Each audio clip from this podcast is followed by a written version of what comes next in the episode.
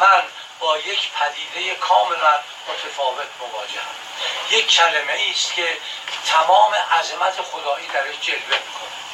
این کلمه اگر بخواهد بیان گویای تمام صفت های الهی بشه تمام قدرت های الهی بشه به هیچ وجه در یک کلمه معلوم معنیدار مفهومدار جا نمی‌گیره. چون خداوند فراتر از این است که در ادراک ما یکی از ادراک های ما جا بگیره.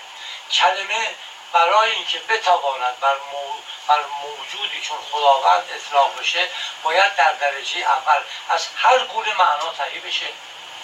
یعنی دیگه مثل رحیم فقط رحمت خدایی رو نشون نده. مثل جبار فقط جبر خدا رو نشون نده. مثل تقوا فقط توبه پذیرفتنیشو نشون نده. نه باید یک کلمه باشه که هیچی رو نشون نده.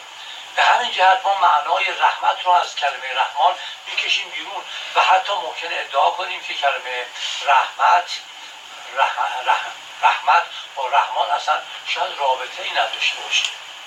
شاید اینا دو ریشه مختلف بودن.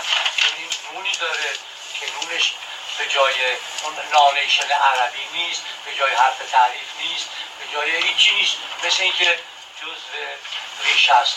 خب اگر چنین باشد ما به این نتیجه برسیم که پس رحمان رو چه بگوییم؟ جز اینکه رحمان بگیم. همونطور که الله رو الله اون به اصطلاح کلمه لکزیکالش الف و الف و لام دیگه ال یعنی الله.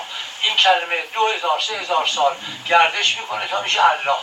از تمام معانیش خالی میشه و بر خدای متعال اطلاق میشه.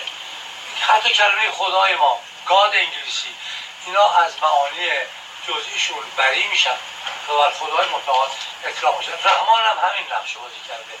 رحمان در وقتی که میاد به حجاز در میان قبیله قریش یا نزدیکان این قبایل از هر گونه معنا تهی میشه و اطلاق می‌شود بر خدا. پس